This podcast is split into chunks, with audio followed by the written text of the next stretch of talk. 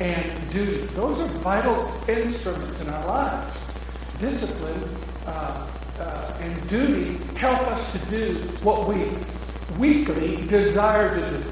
But in time, as we see His magnificent majesty, see His multiple perfections, and are running after Him, what we started with in discipline somehow is transformed into delight. We desire to run after this thing. And so discipline is replaced by desire. We talked about how, as a new creature, when you're born again, all things become old, new, and old things pass away, and all things become new.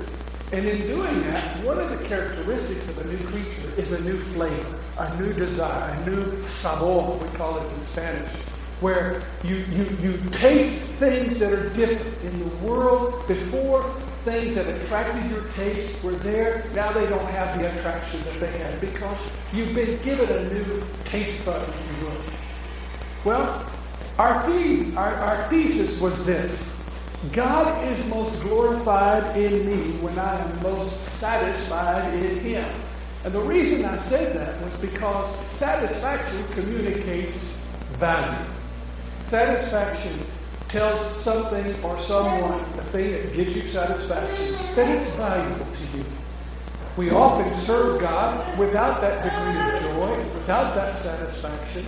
And as a result, we think that our obedience is accepted. But we saw that passage in Deuteronomy where God reprimanded Israel because they served God, but not with a joyful heart. So the way you do that is vitally important as well. Now, today I want to talk about something that um, I think is the fulcrum. What is the dynamic that promotes the glory of God and releases unbounding joy in the believer? I would suggest, and I'm going to build this argument today and next Saturday, that that dynamic is worship. And we're going to talk about worship. That it is there in worship where His glory and our satisfaction meet together in a meaningful, demonstrative way. Where my joy is expressed to Him and His glory is exalted. In the church, that dynamic that gives us that platform to do that is this thing we call worship, whether that's collectively or whether that's private. So, why don't we pray before we get started? And we'll start uh, uh, new. Uh, is this good? I don't think that gets any time. So we'll start new material. Let's pray.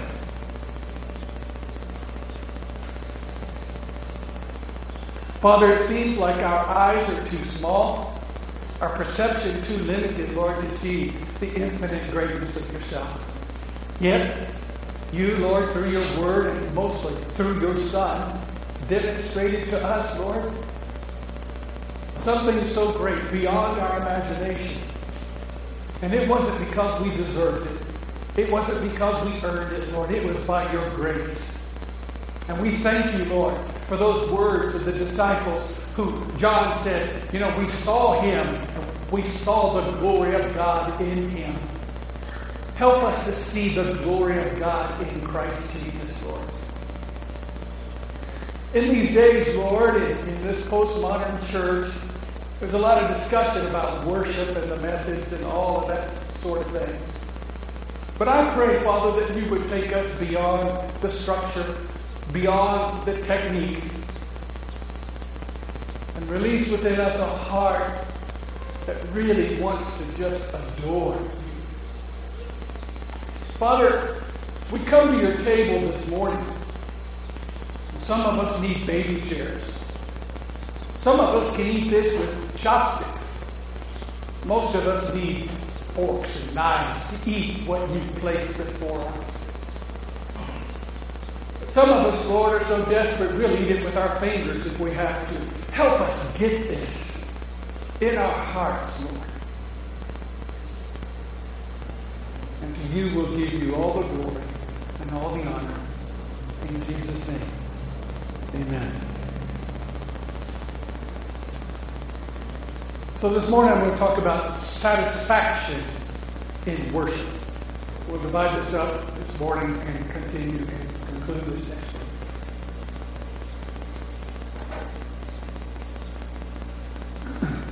I'm not here this morning to address methods of worship. Those are secondary. Each group has its own preference. But what I see in the element of worship is a place where God's glory is able to juncture with my satisfaction. And we were drawn to a place where in our worship of the King, we can uh, find our deepest satisfaction in Him through this expression. Now, I'm going to share some things with you this morning that may cause you to tilt, tilt, tilt, you know. And uh, so just stay with me, realizing that all of this is built on what we've said previously. The most fundamental element of worship is this it is based on the fact that God is completely satisfied with himself. In other words, he is happy with himself. One wouldn't think that that is a basic element in worship, but I'm going to share and explain to you why it is.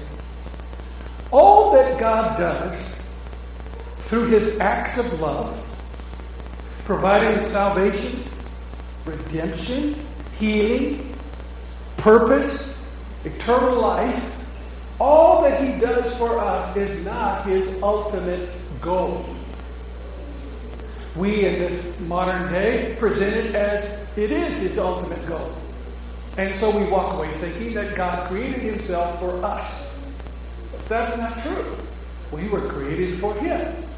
And so all that he has provided for us is not his intrinsic, in, uh, ultimate goal. It is his penultimate goal next to his ultimate goal. These things he performs for the sake of something greater. He saves us, he heals us, he redeems us, he gives us eternal life for something greater, namely the enjoyment that he has in glorifying himself. Now you say, well, that sounds pretty egotistical. Well, it is if you're not God. Now, you and I, we can't do that. I don't find too much in John that brings deep, deep satisfaction to me. But he is the eternal, perfect one. He is what I call the only. And with him, there is nothing else. He is the perfect. Now, I would suggest that if God were not devoted to the preservation and the display and the enjoyment of His own glory, we would have no hope in finding happiness in Him. That's why He's completely satisfied in Himself. Was it, let me, let me ask you a question. Do you think God was satisfied with Himself before creation?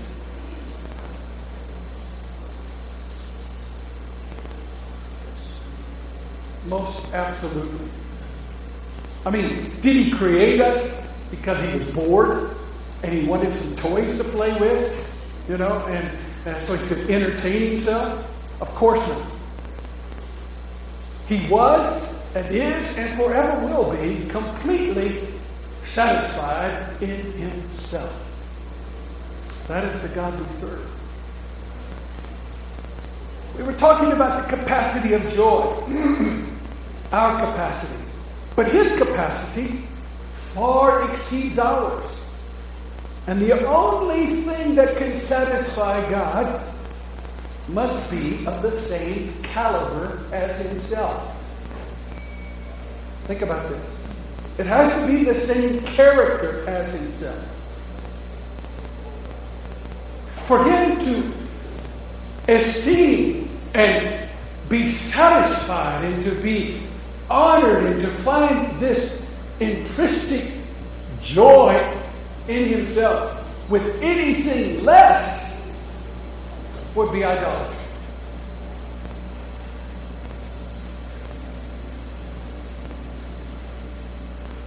The only thing that can fill this requisite is God Himself. So it's not a, it, it is a noble thing. It is, it is a divine thing for able, for God to be able to be uh, joyful in Himself. Psalms 115, 3 says this. Our God is in heaven, in the heavens, and he does all that he pleases. This verse says that God is it has infinite power to do all the things he wants for his own pleasure. Does it for his, his own pleasure. Now, if God therefore possesses all power to perform all things for his good pleasure, then he must be the happiest of all creation. The fountain of infinite joy is the fountain that you and I are invited to, to drink from. Therefore, let me just conclude that God is completely satisfied in himself. And if God is completely satisfied in himself, then he lacks nothing and has no needs. Now, see, we come to God in worship with the idea that he needs this. But he doesn't.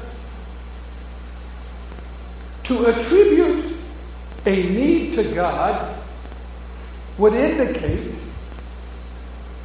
that he is incomplete, thus disqualifying him from being God. To have a need is to be incomplete. Would you agree with that? Don't, don't talk to me all at one time. Of course. And it would not be consistent with divinity to have lack or be incomplete. And to suggest that God has a need is to disqualify him from being God.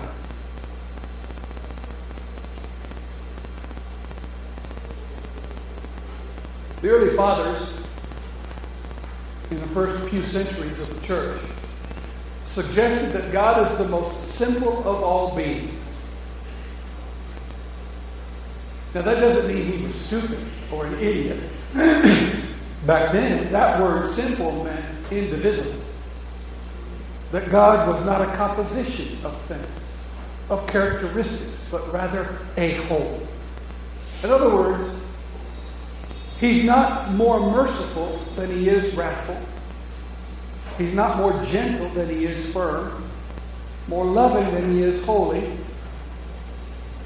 he is one complete being with no division and no lack. That is his ultimate perfection.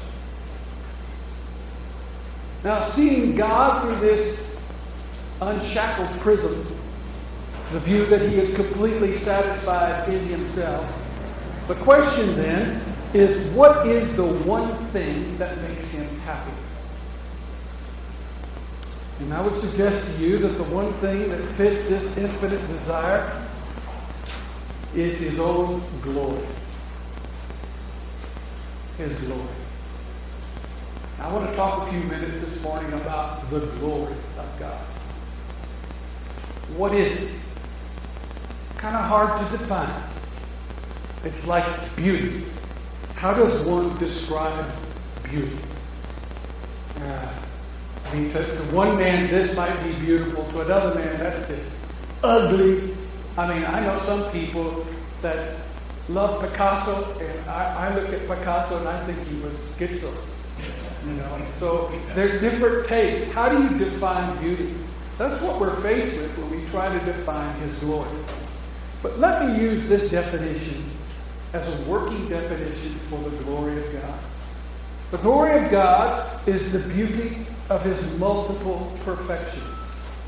The glory is the infinite value of his majesty. In other words, we could say that the glory of God is all his goodness. Now, I'll tell you why I'm using that as a, as a, as a definition of what his glory is. I, we need to, to grasp this. The Bible tells us in Exodus 33, Moses goes up on the mountain and he has a dialogue with Yahweh. Turn with me, if you will, in Exodus 33, 13 through 19.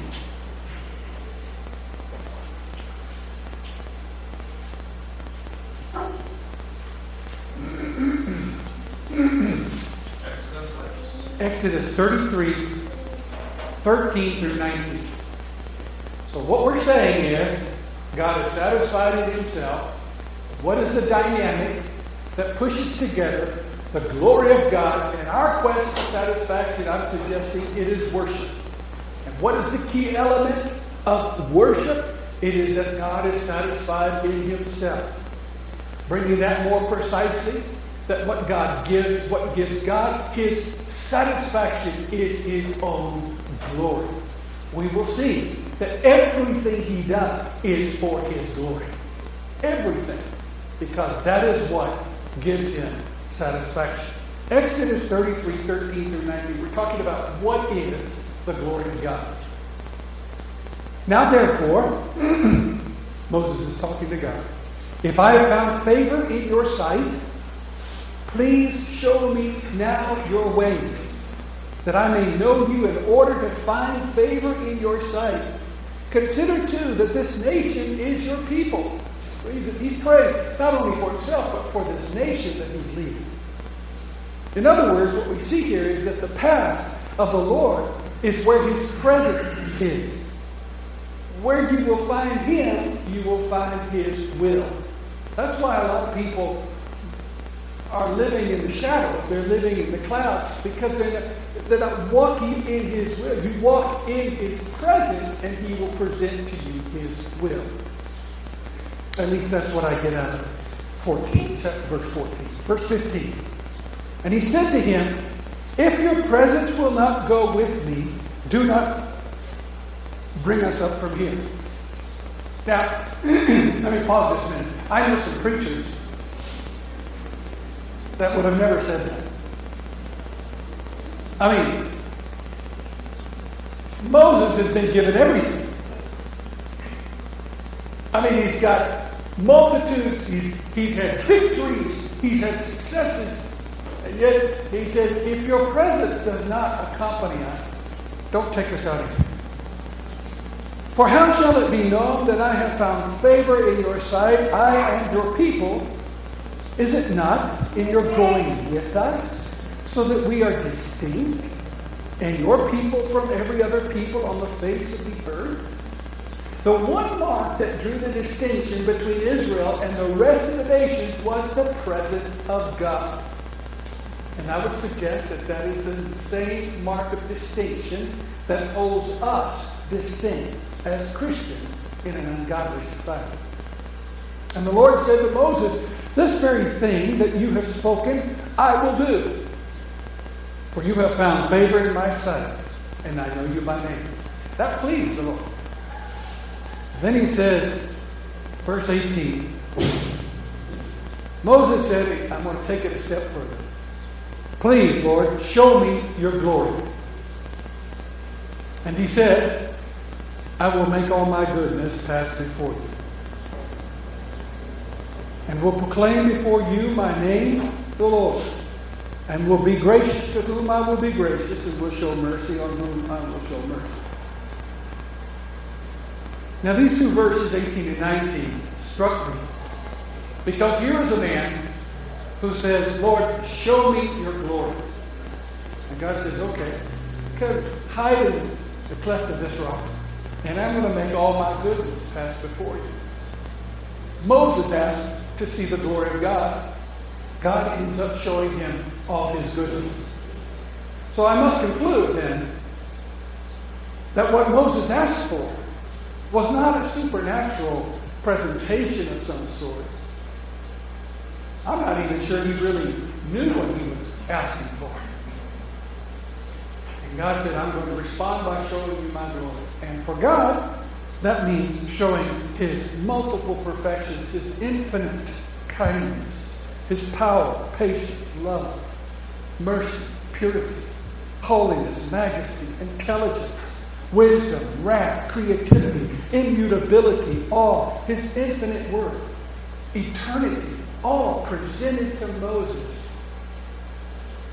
in just a brief time. I want to suggest that this is the Word of God.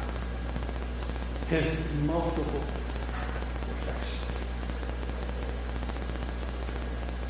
Things that we can't see clearly. But things that draw us.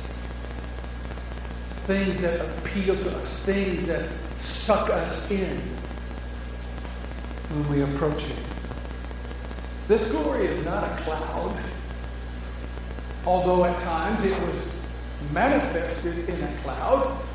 There were times when they would enter into the tabernacle and the cloud was so thick that they could not worship standing on their feet. The cloud by day and the pillar by night are often referred to as his glory. But his glory is not a climactic phenomenon. His glory is his infinite wellspring of perfection. And this is what, if you can grasp this, this is what satisfies him. Now, that's reinforced. Everywhere you go in the Bible, that's reinforced by admonitions that he gives to his creatures to not offend his glory. And that's because it's valuable to him. And if you offend it, he will summons all of his might to bear against those who defame and belittle his glory. Now, if you don't believe this, just insult his glory and watch what happens. Not that he's he's you know he's jealous or that he's uh, easily offended. But that is the source that gives him his satisfaction, his own glory. For him to be satisfied in anything less would be idolatry. He's satisfied within himself. And this wealth of perfection is the thing that we are invited to, to drink. And 1 Peter 3.18 says, Jesus died bring us to God so that we could participate in what we were made for.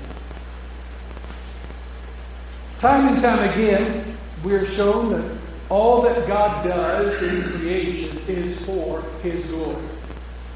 That's interesting. Certainly we benefit from it, but His motive is not for us. His motive is for His glory. Let me give you some verses. In Ezekiel 36, 22 through 23, we see here that God will vindicate his holiness or defend his holiness. Ezekiel 36, 22 through 23. Let me read this to you. Therefore, say to the house of Israel, Thus says the Lord God, It is not for your sake, O house of Israel, that I am about to act, but for the sake of my holy name. In other words, he's saying, Look, guys, you blew it. And I'm about to do something, but it's not, it's not primarily for your sake, it's for my holy name.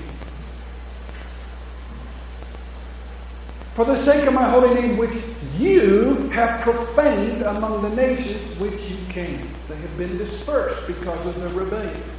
And going into Babylon, they defamed his name. They dishonored his glory. And God says, I am going to vindicate my holiness,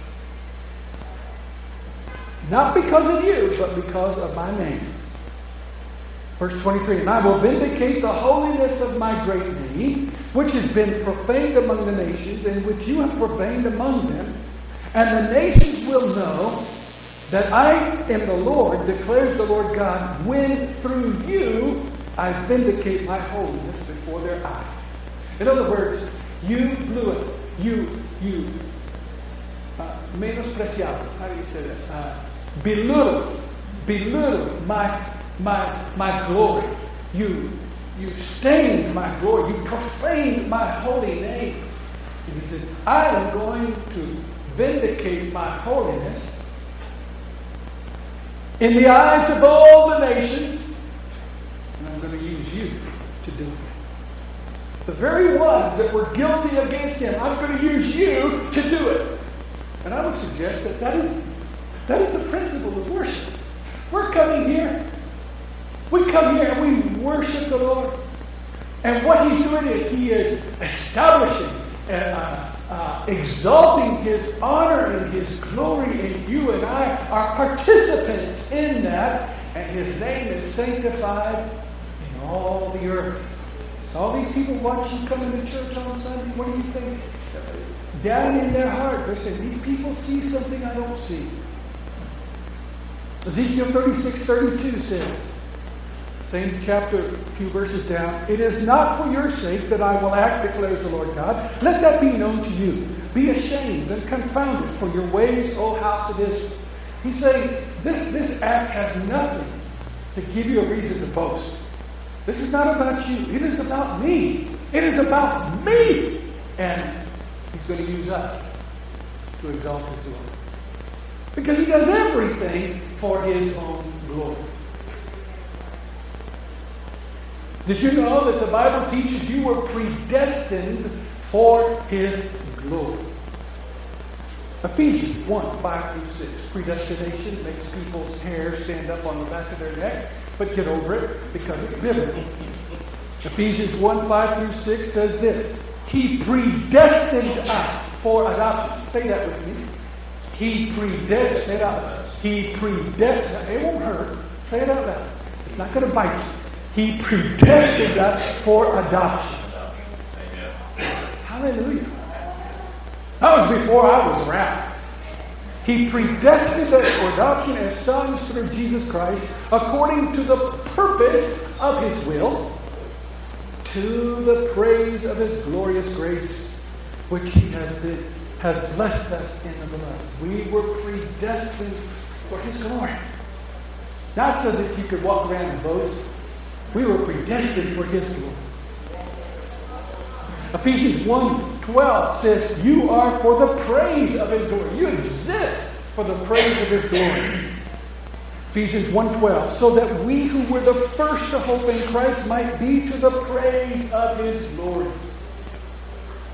That phrase, to the praise of his glory. To the praise of his glory. To the praise of his glory. That is our purpose. And I would want to suggest that anything, any other ultimate goal in life is fruitless for the Christian. It is it may be necessary for a season, but that, if that is the ultimate goal, to pursue a good family, a good reputation, a big education, a big bank account, all these things that we deem as important, if that is our ultimate goal, it will leave us frustrated because this is our goal to the praise of His glory. The promise of your inheritance in Christ is for His glory. Ephesians 1.14 Who is the guarantee of our inheritance until we acquire possession of it to the praise of His glory? What He has prepared for us in our inheritance in heaven is for His glory. Isaiah 43 7. I'm going to need to turn to this one because I didn't write it down. Isaiah 43 7. Everyone who is called by my name, whom I have created for my glory, I have formed him, yes, I have made him. Why did God create a people for himself? For his glory. Everyone who is called by his name for his glory. Whom I created for my glory. You breathe every day for his glory. Why did God make a vessel of honor and a vessel of dishonor from the same lump of clay for his glory. Romans 9, 22 through 23. What if God, desiring to show his wrath and to make known his power, has endured with much patience vessels of wrath prepared for destruction in order to make known the riches of his glory for vessels of mercy, which he has prepared beforehand. His demonstration of power over national politics is for his glory. Why did God incarnate his Son? For his own glory. Romans 15, 8 through 9 says, For I tell you that Christ became a servant to the circumcised to show God's truthfulness in order to confirm the promises given to the patriarchs and in order that the Gentiles might glorify God for his mercy.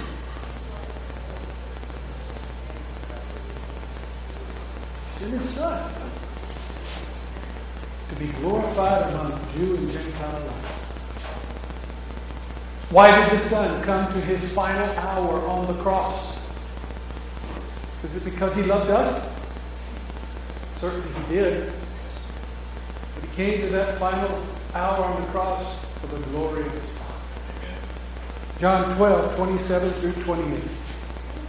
Now is my soul troubled, and what shall I say? Father, save me from this hour? But for this purpose I have come to this hour. Father, glorify your name.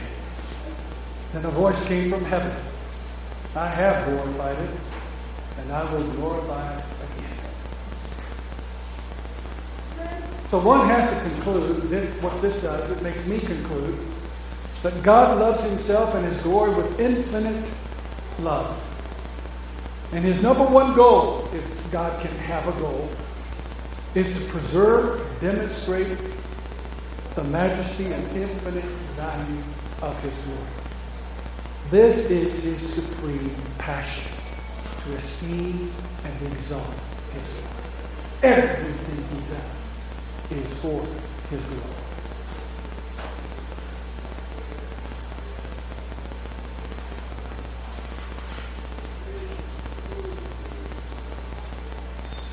Let me ask you this. Would it be unjust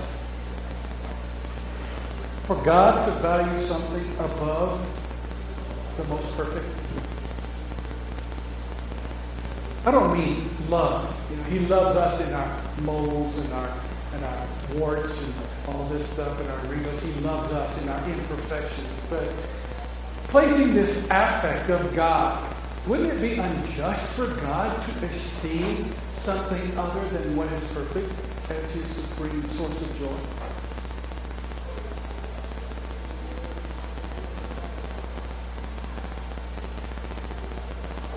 That'd be idolatry. That's why he can do this. We, we, cannot. We cannot. We cannot look to our own glory and, and, and enjoy our own glory because, frankly, we don't have it. it. Is what we have has been bestowed upon us by grace. He has got. And it is his divine characteristic to enjoy himself more than anything else. Now that's essential in worship. And next week I'm going to talk to you about why. But let me just summarize real quickly. The supreme affection of God is to preserve, demonstrate, and share the infinite supreme value of his glory to all creation. That's the supreme will. The supreme passion of God is seen in the exaltation of his glory. Capture that what I just wrote, what I just said. He said again. The supreme passion of God is seen in the exaltation of his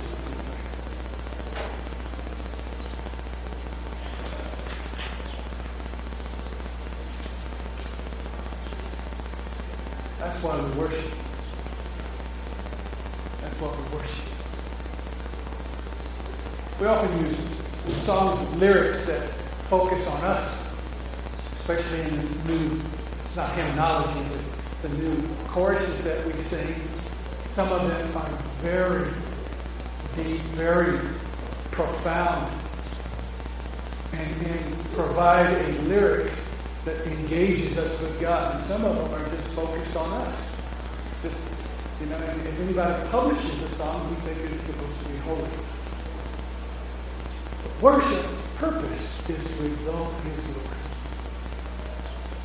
Not my glory, So next week we'll talk about worship. Um, let's see, let me see. I got five minutes left.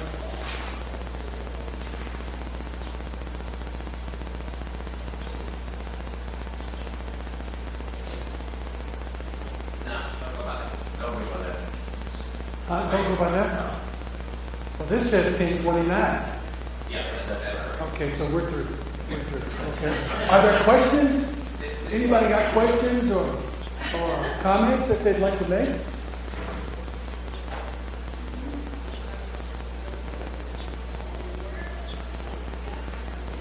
Did nobody understand? Yes, ma'am. I've always found this word glory to be so, um, I don't know, it's got so many Meaning. right and aspects to it. It's used so, you know, so much in the Bible, and it's it's hard to remind that. Words with great his glory, so his, his perfections, or, so we are to reflect his perfection. I just can't even remember. We are what? Glory, to reflect his perfection. Uh-huh. Well, don't say anymore. Don't say anymore. Because she just gave away what we're going to talk about next week. His glory is incomprehensible. It is incomprehensible because it is infinite and it is perfect. You and I cannot comprehend perfection. We compare perfection, we identify perfection by comparing it something to inferiority that is inferior. That's how we define perfection. And it's always within a comparison of something created. But God is perfect and compares himself with himself, which is perfect. So that's beyond comprehension. See what I'm saying? The finite mind cannot grasp that. So that's an honest assessment for all of us. So what do we do when we worship? What do we do? I mean, do we think he gets off on our music? Does he does he get off on our on our, on our talent?